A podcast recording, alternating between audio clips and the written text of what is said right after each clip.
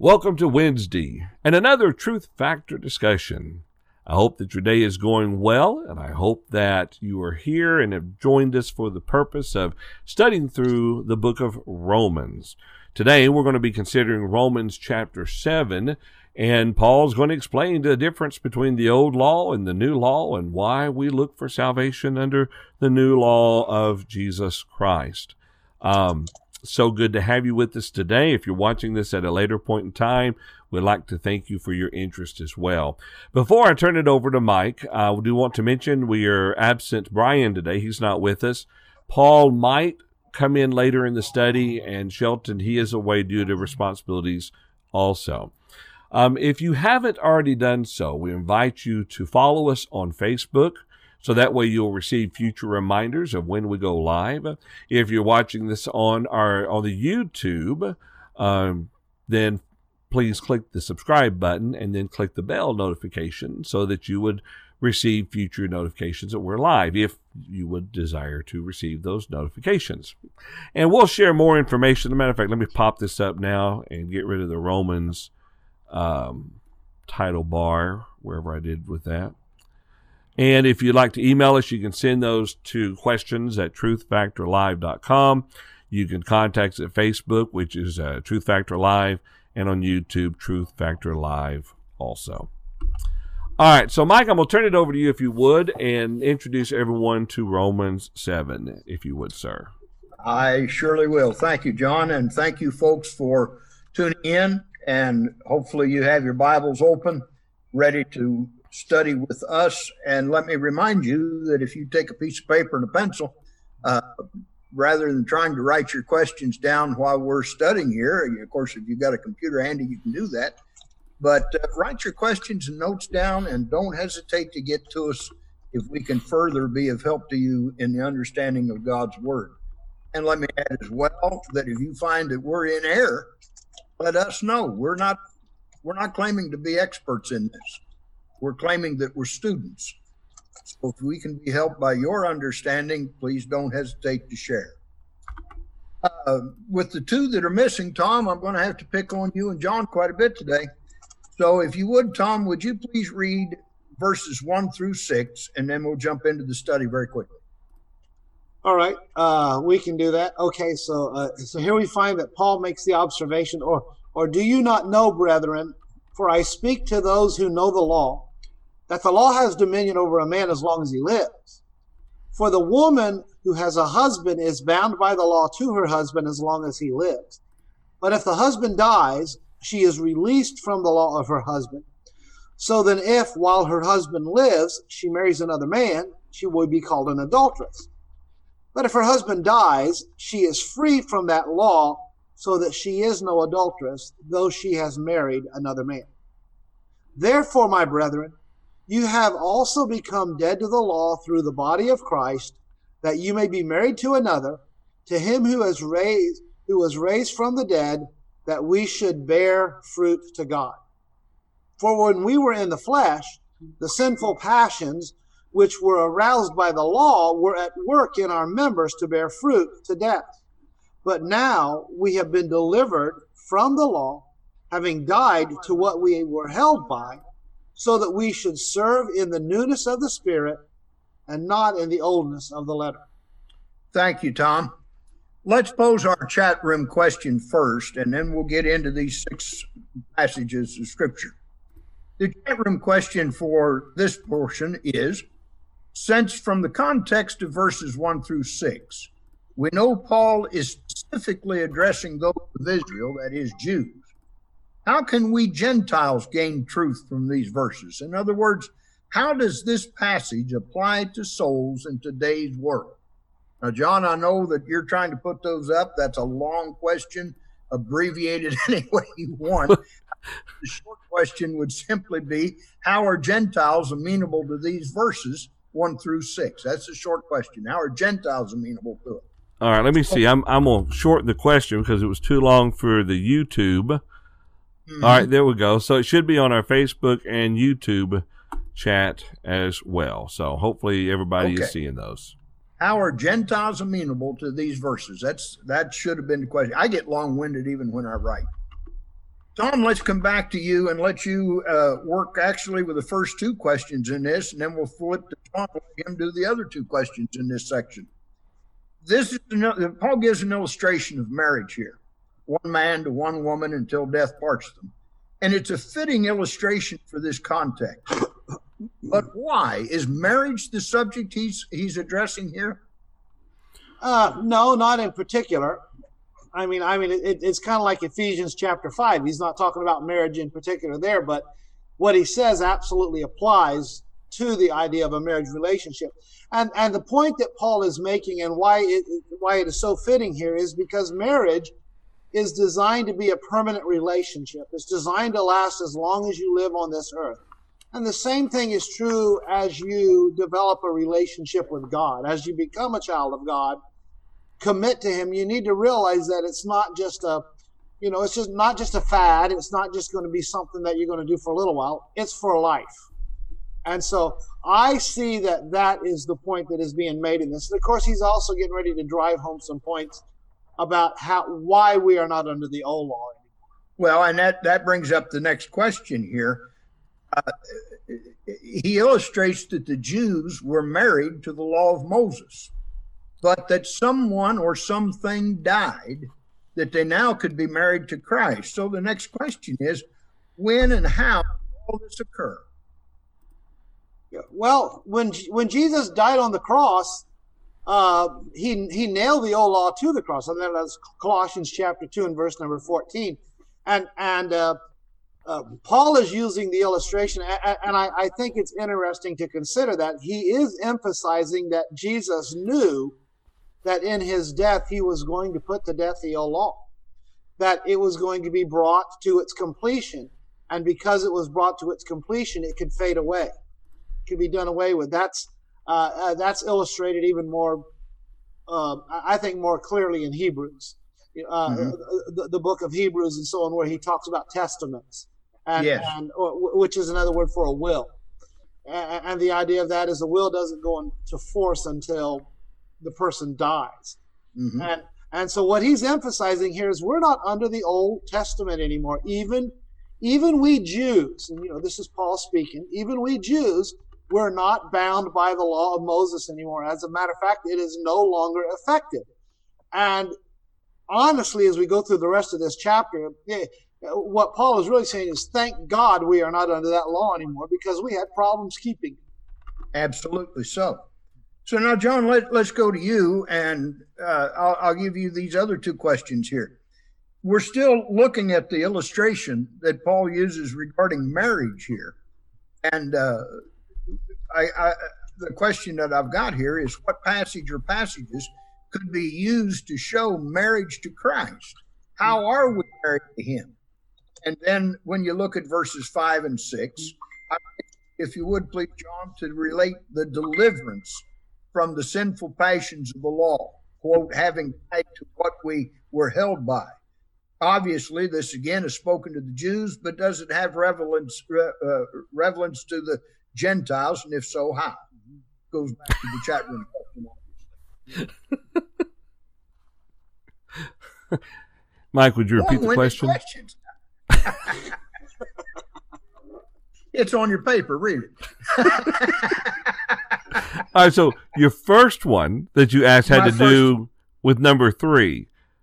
Yes. Regarding what question? What what passages would prove that once we obey the gospel, we're married to Christ?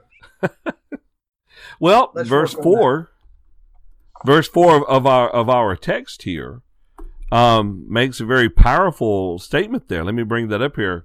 Where it says, "Therefore, my brethren, you also have become dead to the law through the body of Christ, that you may be married to another, to Him who is raised from mm-hmm. the dead."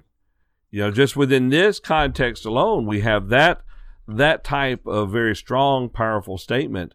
Um, but you're right. There are other passages, and my, my brain is kind of not working fast enough at the moment that talk about us, uh, the him being the bride, um, and some of the parables that we see, especially that of the bridegroom, kind of illustrate that. Um, even well, Revelation.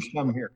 What's that? Uh, Tom, Tom, offers Ephesians five twenty two to twenty three, where the subject really isn't marriage, but the illustration is there of Christ in the church. Yep. Uh, Yeah, yeah, yeah, husband- Yeah, husband, wife. Christ is the husband. and the church Uh, is the church is the wife. Yeah. So I mean, he's And- giving and the then, illustration uh, there. Second Corinthians 11, 2, and then Revelation 21, 9 and 22, 17. Uh, they, these are these are passages that speak of the lamb, the uh, or uh, the, the bride, the lamb's Mhm. wife. Yeah. So, John, let's come back to you then, and it, you can you can put this into the fourth question here. We can't be married to Christ and still serve that old law. That old law died. So explain to us now exactly how we are delivered from that old law and its bondage and married to Christ, and thus the, the relevance that this has to the Gentiles and not just Jews. Okay. Um, so when when an individual becomes a Christian, they obey the the gospel's call into salvation. Um, and we think what Second Thessalonians refers to them being called by that. Um, in the process of being born again, there's a regeneration that takes place within the mind of the individual. Part of this comes from the conviction of faith. Uh, Titus, Paul in his letter to Titus attributes it in part the washing and regeneration by the Holy Spirit as well. You know, so we've got a, a new a new mindset that develops. So for the Jew, all right, th- there were two things that they were dying to. Now, in Paul's context here, he's dealing with the law, okay, but they were also putting to death that law of sin and death, if you would, you know, sin that they were formerly engaged in. But the main thing is when they became married to Christ, they they let me rephrase that. They were able to marry Christ when they died to the law. All right, mm-hmm. and, and that's kind of his point here. When they put to death that old man of sin, they died to the law. They were then married to Christ. Going back then to the illustration, you're under the law until death. Now, for the Gentiles, all right, while it might not have been the Mosaical law, it was still the law of sin and death that they'd be had been living by. And once they made the determination to put to death that old man of sin, they could then be free to be married to Christ. Okay. Now, here's Yes. the thing, and, and if we really wanted to develop this further, we don't have time for, we could talk about adultery when you compare Israel's adultery when they worship false gods and what might be considered our adultery if while we're married to Christ, our heart and actions go back to what we had left behind. And that has to be mentioned, though we, as you said, don't have time to delve into it very deeply. But that needs to be mentioned. Paul mentions it here that if we be- uh, are married to another while we're still living with someone else, that's adultery. Exactly. You cannot join the old man of sin and the new life of Christ and be free from sin. That just won't work. The old man of sin has to stay buried. I, I heard an illustration I'll share with you fellas and the folks that are listening that I think is very apropos.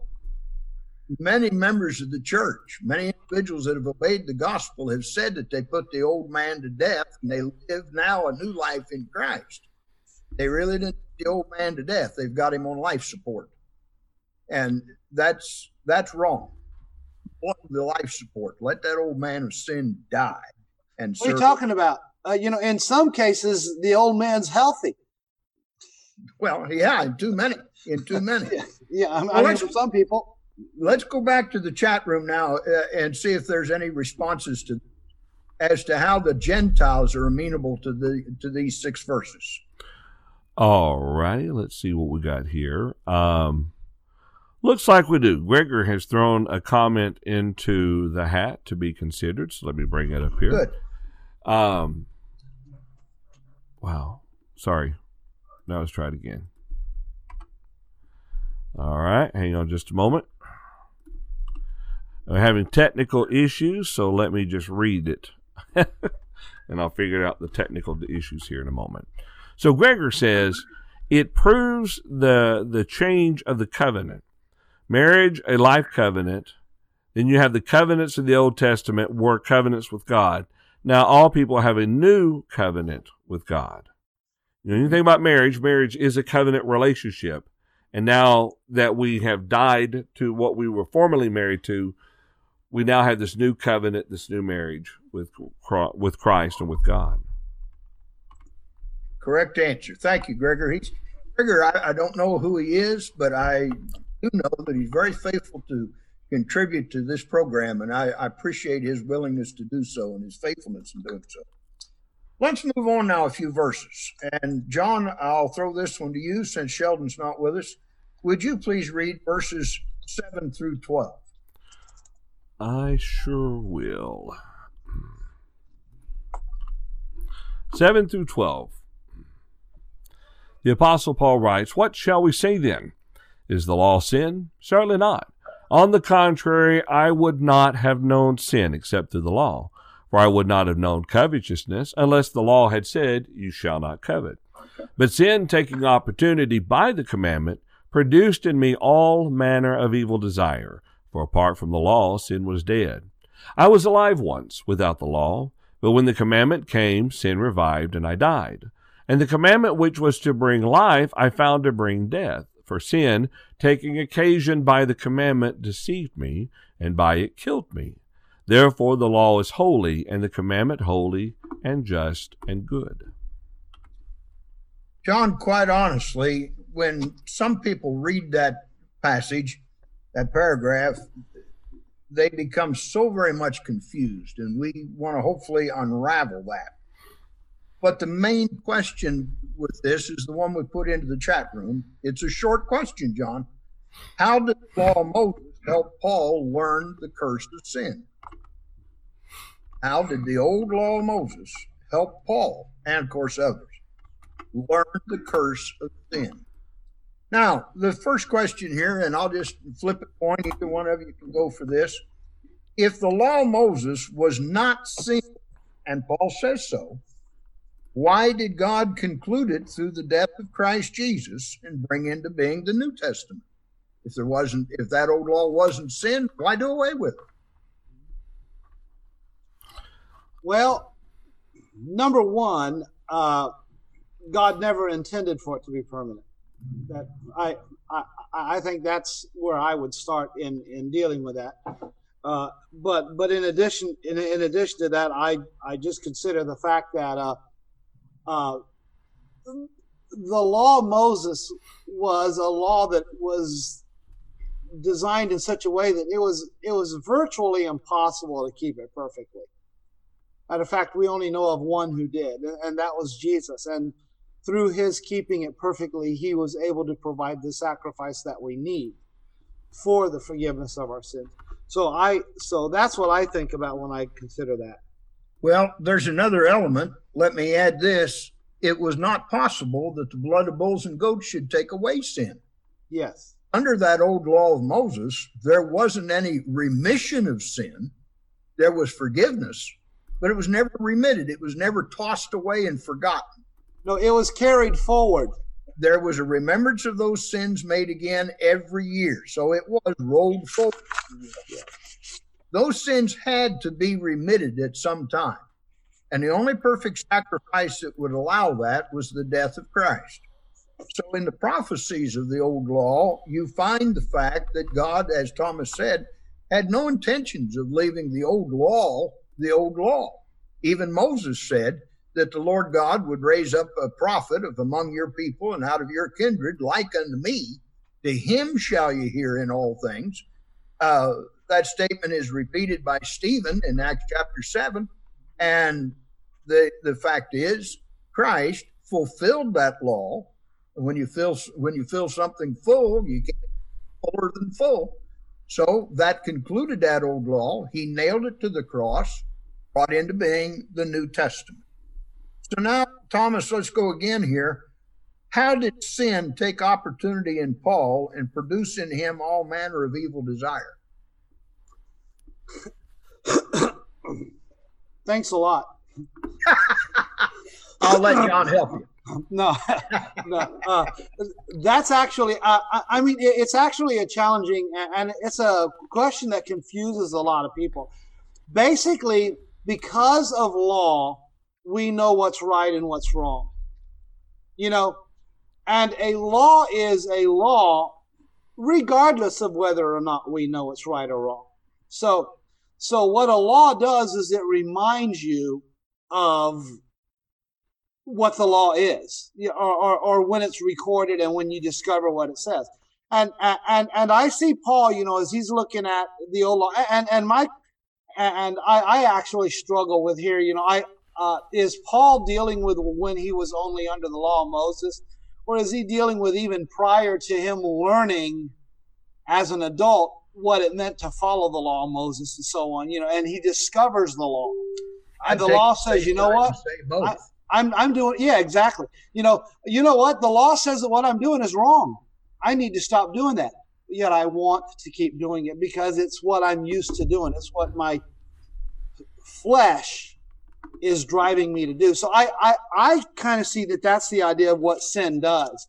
And when you learn that something is wrong, you know there is something inside of us that when we learn something is wrong, a lot of times we want to do that even more. You know, especially if it's something that we like doing, whatever. Yes. And, and and and so I kind of see that I I see that in this and in the next section even more when when when Paul has this detestable attitude because of struggling with the law. So that that's what I see in this. Is it not comparable to what Moses said or what said of Moses in Hebrews 11 that Moses chose to suffer affliction with the children of God rather than to enjoy the pleasures of sin season. Paul has to wrestle with which he wants to do. And yeah. Obviously he turns to Christ, but there's a wrestling going on there. So, John, in, in Paul's language of verses 9 through 11, it sounds rather confusing. Is there a way you can unravel that for us? Yes. You start with a loose thread and pull. now, I say that I'm obviously jesting. Okay, here's Mike. Let me tell you, I'm not very far off in understanding as what Tom explained, but I want to present it a little bit differently, maybe. And and this does bleed into to the next section here. Good. All right. I don't I don't view that the law of Moses was flawed. Okay. I realize a Hebrew writer kind of makes that statement for with if it was without um I think I may have used the term flaw. The problem is was the oh. people. Okay. Had the mm-hmm. people obeyed God, then there never would have been an issue. Now, here here's something else we have to keep in mind, and Paul kind of alludes to this. You became an Israelite by birth, but you had to learn about God. Okay. Yes. And and, and th- that's the difference between the new covenant, as Jeremiah 31, 31 talks about. Okay. So you became an Israelite by birth and you had to learn about God. And that's why it was parent, important the parents teach. And, and we know Deuteronomy 6 and all those passages like that. So here's Paul. He's a baby. He's six months old. Okay. He doesn't know what's right or wrong. So Paul hits, you know, five years old and he's learning about the law, eight years old, and he begins to learn, well, if I do that, that's wrong. If I touch that, I'm not supposed to do that. Okay. And so the older Paul uh, grows, the more that Paul learns, the more Paul begins to realize what's right and what's wrong. And he realizes he's been doing wrong. This is where mm-hmm. sin has, has come into the picture. And I think this is true of any law of Christ or any law, whether we're talking about the law of Moses or the law of Christ. Okay. But th- there is a distinctive difference, obviously. So here you are growing up under the law of Moses. You learn what is right, what is wrong, and now you're guilty of sin. All right? mm-hmm. Now, when an individual becomes a Christian, they do that with the foreknowledge of their studying, and now they know God before they become a child of God, meaning they know about Him. And again, Jeremiah 31. But still, the law of God is there to keep us on the straight and narrow. I think that Paul writes to the Galatian people that because of their trespasses, he gave them the law. I think it was to keep them on, on the law. So I see Paul's whole point here is that, yes, the law tell, told us what was right and what was wrong. And because of that, when we did what was wrong, we became guilty of sin. What's the solution? Yes. And, and he, he's building up to the solution. And, and even under the law of Christ, he, he'll reference the law of God versus the, the law of, of that resides within us. And even under that, you know, the Bible tells me this is wrong. So if I do it, I commit sin. What's the solution?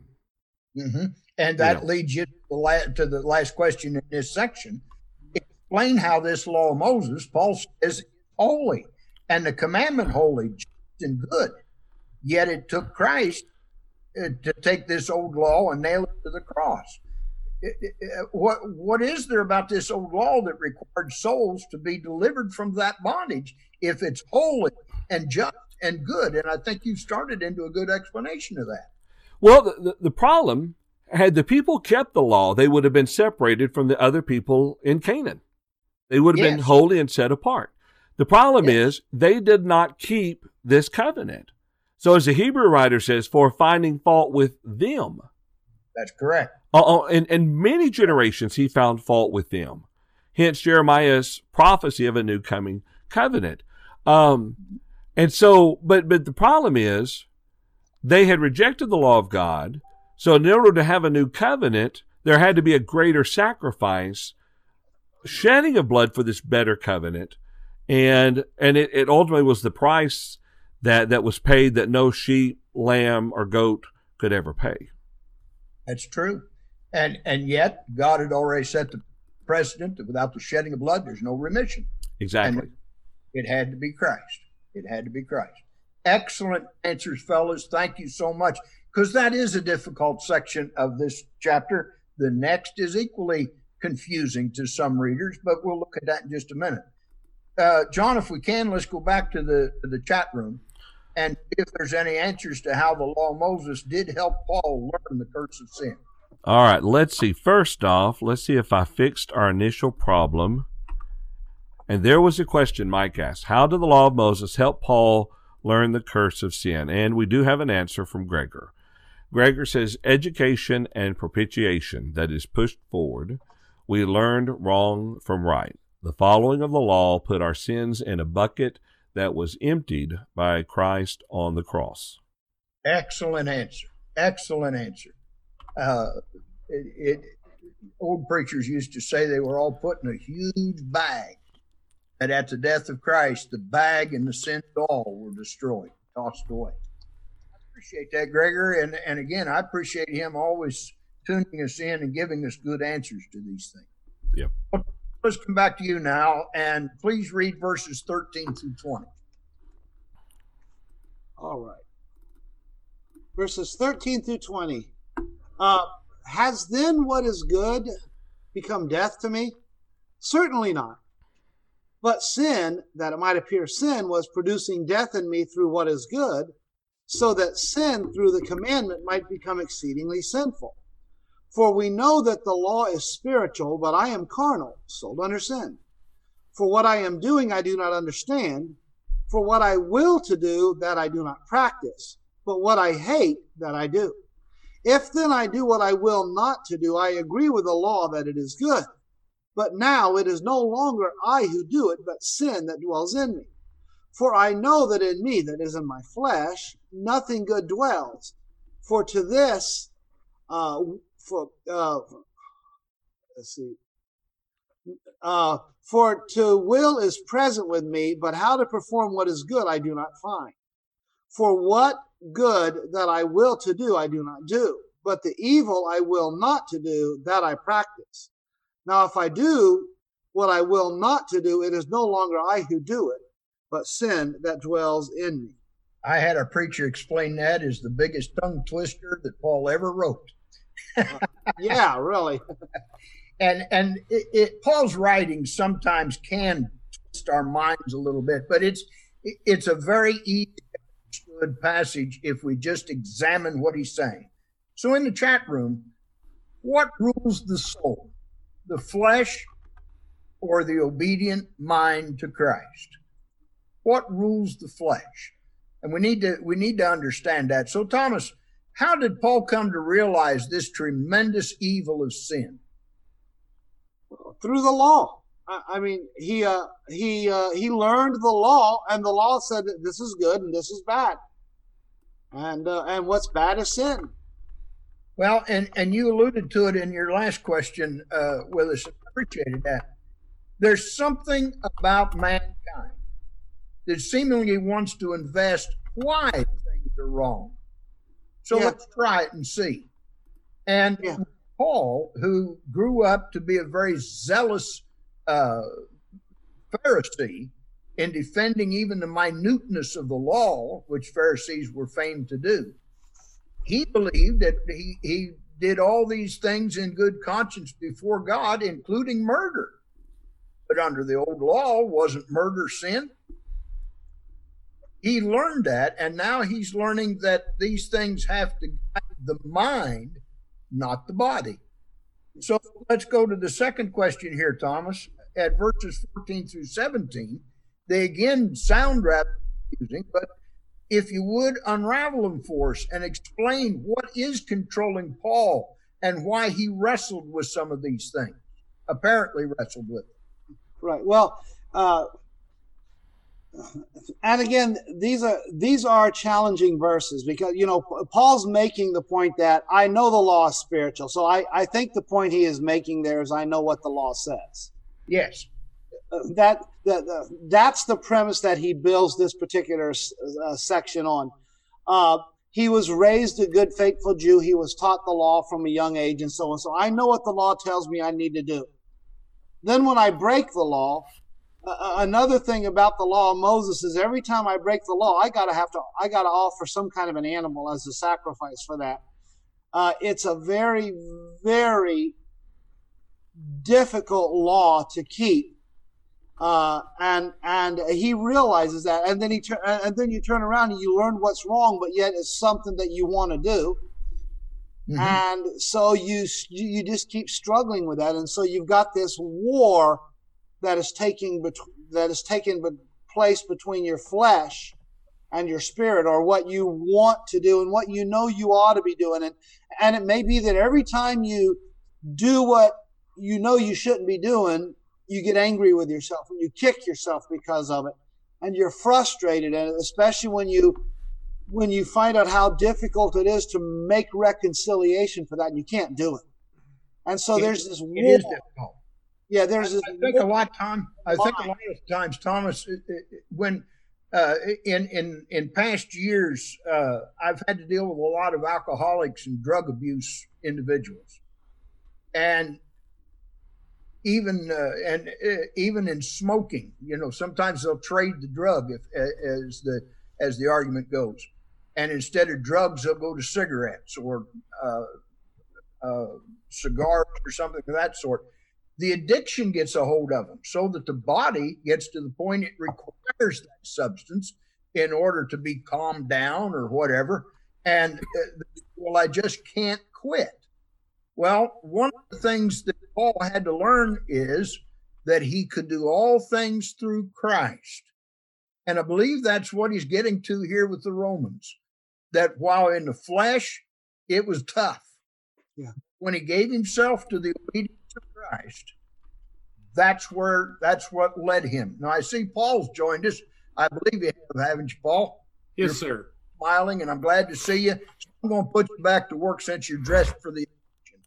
Uh, I'd like for you, Paul, if you would, to tell us in verses 18 through 20 of this passage exactly, definitively tell us what changed Paul.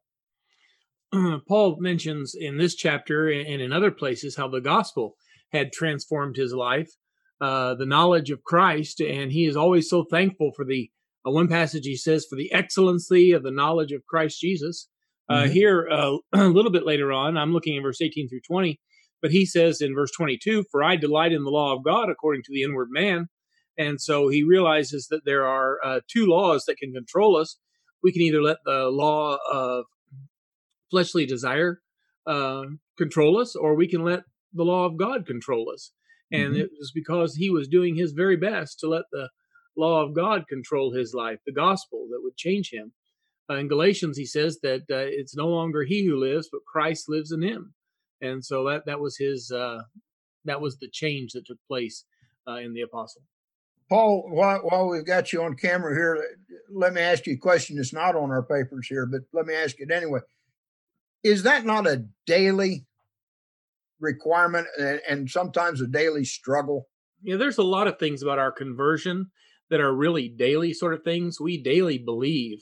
Uh, we need to daily hear God's word. And, and sometimes we talk about confessing Christ. Uh, that is something we need to do prior to baptism uh, to confess Him before men.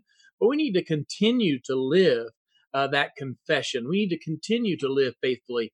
And Mike, I think that Paul is talking about here a daily struggle Uh, that he needs to he needs to wake up and know every day that Christ is alive in him, and, and that he is living for Christ. He's living for God, and, and to say, and I'm not saying he literally did this, but to wake up in the morning and say, the law of God will rule, not the law of my flesh.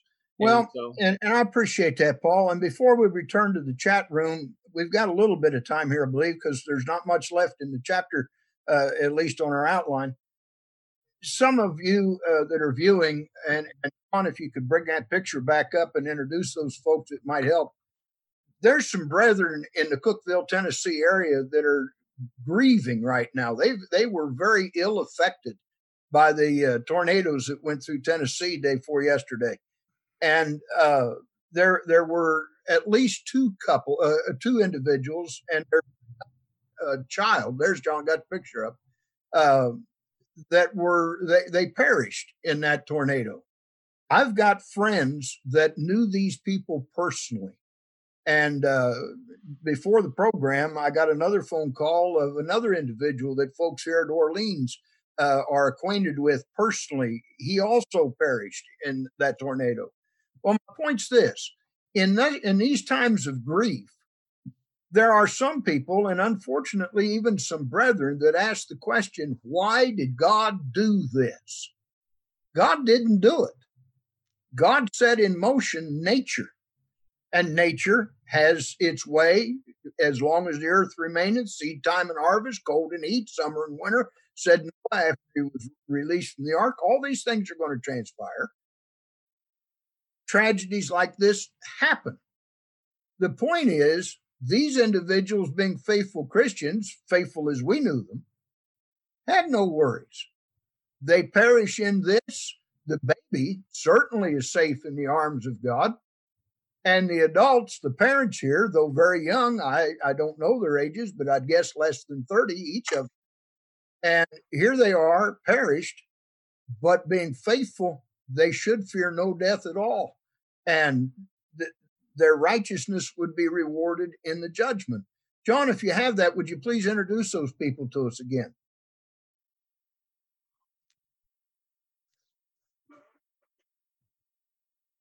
There they are. Go ahead, John, because I don't remember all the names.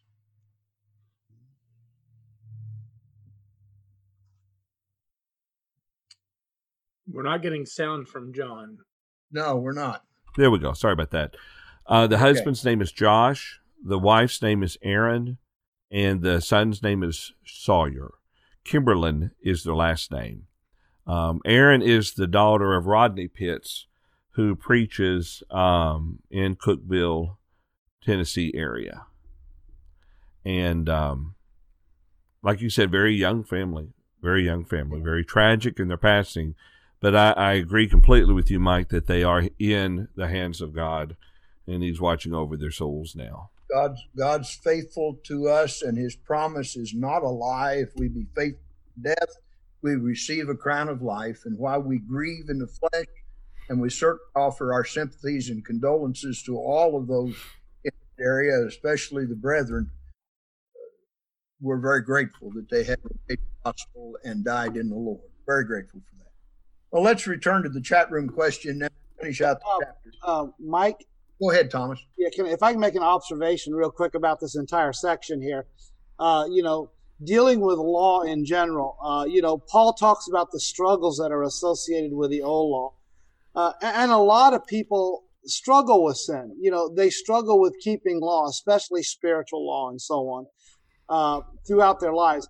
I think that applies as much today as at other times. And and one of the observations I've made in sermons, and I know a lot of people don't like this, or a lot of people in the world especially don't like this. I just simply ask the question: How much better would the world be if everybody chose to follow the laws that God has given us? Oh, He's, most certainly. Yeah, yeah, he's he's given us a pattern that is absolutely uh, it is what is best for mankind. But man doesn't like it, and man gets angry at God when there are consequences because they choose to not follow God's laws.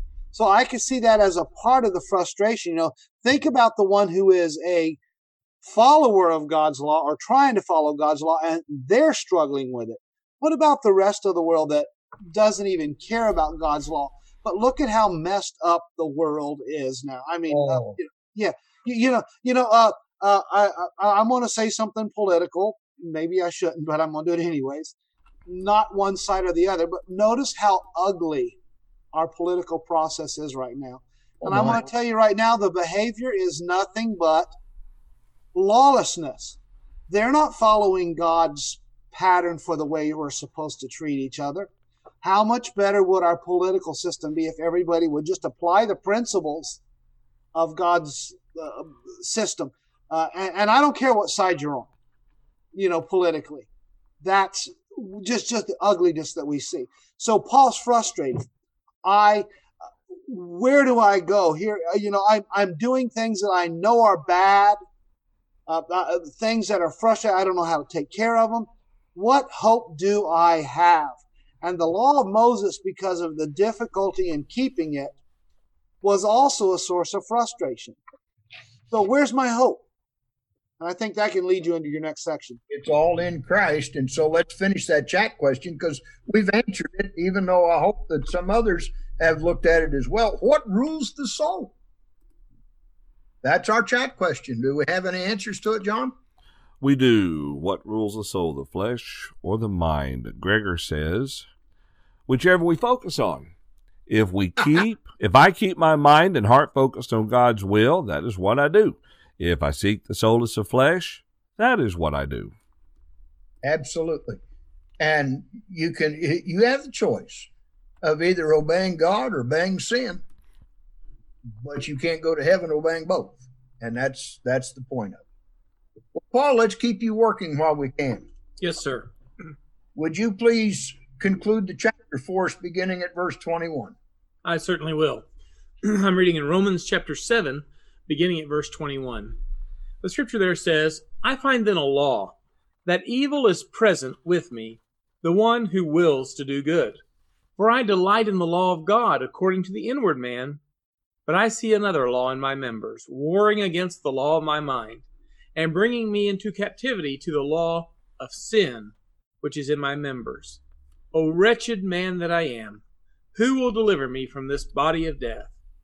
I thank God through Jesus Christ our Lord. So then, with the mind, I myself serve the law of God, but with the flesh, the law of sin. Thank you so much, Paul. Again, one last chat room question for today. Are we permitted to serve both the law of God, law of the flesh?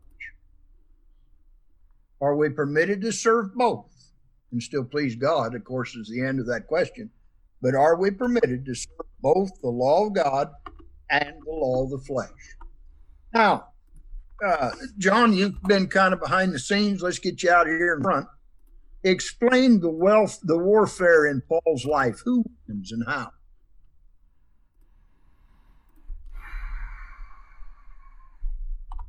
Explain the warfare in Paul's life. Who wins and how? You know, that's a good question. I've been doing some thinking as, as we've been going over this last section. If you go all the way back, how much time do we've got? Okay, we've got a few minutes. Uh, if if we go all the way back to the days of Noah, now God observed that the thoughts of man were evil continually within his heart. Okay. I think man has not changed. I think fundamentally there is in the propensity of every person um the temptation to think evil and do what is evil. Now, that's without structure and without guidance. So we bring the law of Moses in to shape the children of Israel into an, a holy nation before God. And it works sometimes, but its failure lies within them rejecting God because Yes. they would choose not to serve him. And it, it was a spiritual law. Paul even acknowledges that. They were supposed to Yes. love the Lord their God with all their heart, soul, mind, and strength. Okay.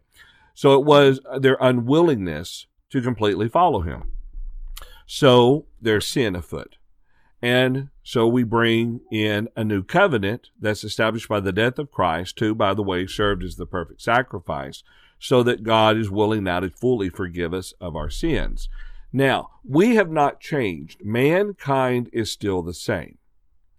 All right. So, in order for an individual to walk faithfully before God, there's got to be their determination to overcome the inward man and the temptations to sin and to serve God first and foremost. Come back to love the Lord your God with all your heart and soul, mind, and strength.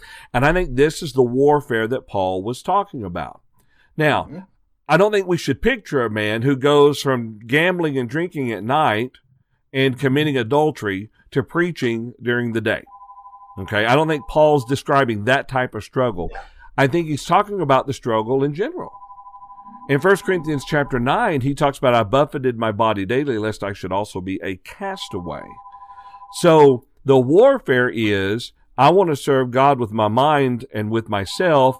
I'm being tempted everywhere I turn, and the temptation appeals to the flesh. And I have to choose not to do that, and sometimes I fail. And when I choose to serve God, that's when I have victory. That's exactly right. Long answer, but you know. I appreciate that answer. That's exactly right. And and as we mentioned a minute ago, that choice has to be made every day. Every yeah. day. Are some days tougher than others. Yeah. You know, we feel good some days, or we've had bad news delivered to us, or there's some crisis comes up in our life on and on and on. You know, there's all kinds of things. For example, you get in the morning, you're already late for work, and the remote control to open the garage door doesn't work. How do you get the car out? You know, and it's just if it's going to happen, it's going to happen to me syndrome. Well, God hasn't left you, and we need to understand we don't want to leave God. That's when when all these frustration things come. It might be a good time to just pause and say, "Okay, grab me a little tighter and let's go. Well, Mike, think about this. Paul or the Bible uses, and Paul does, the illustration of God as our Father, and we are yes. His children by spirit of adoption. And we think about what fellowship means to kind of walk in step with. So picture you in the grocery store with your child. All right, your child will walk by your side. Sometimes your child will be distracted and will want to walk away. And so, as a parent, you intervene and prevent that. Well, imagine if you didn't intervene, and 30 minutes later, finally, your child finds you. Hopefully, yep. you know, yep. it's and so we are God's children, and we're supposed to be walking beside Him. If you would, holding His hand in fellowship with Him. But sometimes we are drawn away by our own desires and enticed, and we walk away from Him, and no longer walk with Him until we repent and find our way back? Well, we've already opened this, John, so let's throw it out to all of you on the panel as the last question for today. What are your thoughts on how we combat this? John's addressed that very well. But but if you don't mind sharing, how do you combat these things from day to day? Well, Mike, I I think that when we get rid of some bad thing in our life, uh, when we repent of something, uh, it's going to leave a hole Sometimes this is very much like uh, the new convert that we talk about, and it leaves a hole in our life. And and, and maybe it's uh, bad friends. Maybe it's uh, going to the uh, bar every uh, Friday and Saturday. Maybe it's you know whatever uh, that we're trying to overcome, and we have to fill up that hole with something better. Now, when mm-hmm. the scriptures talk about this, they would say, like in Galatians five, but Paul tells them to eliminate the works of the flesh but then he tells them to add the fruit of the spirit. So rip these things out of your life, but with the hole that's left there, God has provided something so much better that we can fill that hole with. And yes. if we don't fill it up with something, we're very likely just to go right back in that same rut that's left in our life. Well, and and you're right, Paul, and that that brings up a little soapbox of mine. But uh, I guess since I'm the teacher today, I'll go ahead and get on the soapbox for just a minute. That can't happen with sporadic faithfulness to worshiping God. You can't worship God on Sunday morning and take the rest of the week off. It won't work. The more we assemble together, Hebrews 10:25, I've preached this for years. There are people that are saying we don't need to do that, but anything on Sunday morning, and that way we can take communion, and then the Lord doesn't need to be worshiped the rest of the week how does less make more according to Hebrews 10 25? Where the apostle said that we get that as, as, as you see the day approaching, we assemble ourselves together, so much the more. How does less make more? It doesn't work. And so the more we come together, we sing that song in va- Vacation Bible School. The more we come together, the more we come together, we serve God. And that's the point. Well, last time then, let's go back to the chat room and see if anybody's answered how are, are uh, answered the question are we permitted to serve both the law of god and the law of the flesh And Mike, um, no, no one has answered the question yet, but we'll hold it for just a couple of minutes. Someone may pop in there. either that way or either that or i'll let you answer i think the whole i think the whole takeaway for today's lesson and i appreciate you allowing me to be kind of a leader on this i, I enjoyed the study to put this outline together but you fellas have answered extremely well as you always do i believe the takeaway for all this is only when we keep the old man of sin dead that we reach the understanding how great the life in Jesus Christ truly is. We grow in that grace and knowledge of Jesus Christ every day. The more we study, the more we learn. The more we learn, the better we can live. And the better we live, the more righteous we are. That's what God wants of his children, the greatest of success. Just as we would want the best for our children in the flesh, God wants the best for his children spiritually. We can't give him our best and become the best that God would allow us to be unless we truly commit ourselves to obeying him. I appreciate the study today, and I'll turn it all now back to John. Mike, I appreciate you leading us today. I think you did a fine job with that. Um, two additional thoughts here, real quick. Um, what came to mind when what when and what Paul was saying earlier about filling the void, and I need Yes. to look up the passage, but Jesus uses a similar illustration of a demon that leaves a man and comes back and finds it all swept and clean and brings more with him. You know, when we realize that that and and, and I won't repeat what Paul said, but it's a very good point. You know, when we remove sin, we need to replace it with that which is spiritual. Um, but one one thing, and we'll get into this next week, but as kind of a preview, just just in case someone is thinking that Paul is describing the impossibility of serving God even for Christians, you have to read the rest of the story.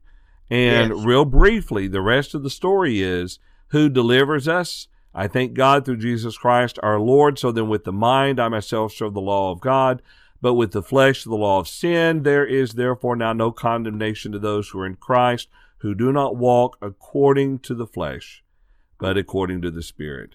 Therein lies the key. We Yes. make the decision to walk according to the Spirit, according to the law of Christ, and we say no to the flesh. Yeah. Absolutely. Yeah. yeah. Well, uh, let's see. Any final thoughts? And this should be very quick because there's only four of us today. Let's start with Tom.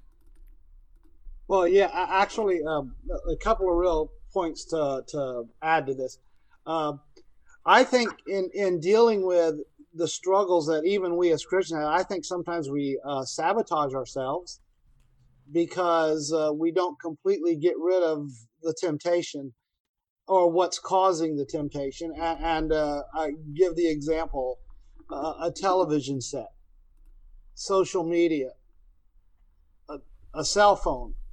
I'm, I'm not saying these things are wrong, uh, but but if there's things that you're struggling with, yet we still keep them around, that kind of gets in our way of being able to overcome things. So I, I see that as one. And the, and and the other point that we can't forget in this chapter that Paul is contrasting the old law with the new law. And and and, and don't forget that. So the, this hopelessness that Paul has is he knows that the old law can't solve his problem. He needed something better. Yeah. Jesus can. The new law that we're under, it provides what we need. And, and like you said, John, we're going to get into that next week. So with, with John chapter 8, or part one. So, Part one. anyways, uh, yeah, appreciate it today. So, And and you'll be leading that study, is that right? uh, actually, we talked about I'm because I'm not going to be here in two weeks. Oh, Uh, that's right. uh, uh, we, we'll, we can discuss that afterwards. Someone else, and I can't remember who who volunteered for it. Hopefully, it's not me, but maybe we did. We'll see. but it may not be. We say, and Paul, go ahead. Any final thoughts? Oh, just uh, I'm sorry I was running a little bit late today, and then once I did get here, uh, the computer crashed and had to update and uh, delayed me. But I enjoyed the part of the study that I was here for and was able to hear, and uh, appreciate Mike's good work today. Okay. All righty. Well, thank you so much for joining us for another time of factoring the truth of God's Word into our lives, and hopefully it was beneficial to you.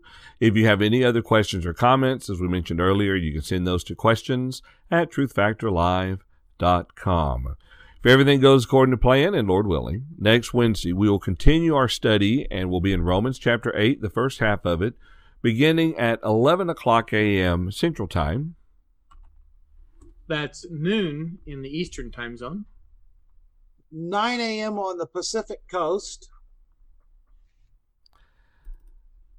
And Mike, make up a time zone. Sometime in Hawaii. Oh. That's right here at live.truthfactor.com. Have a wonderful week.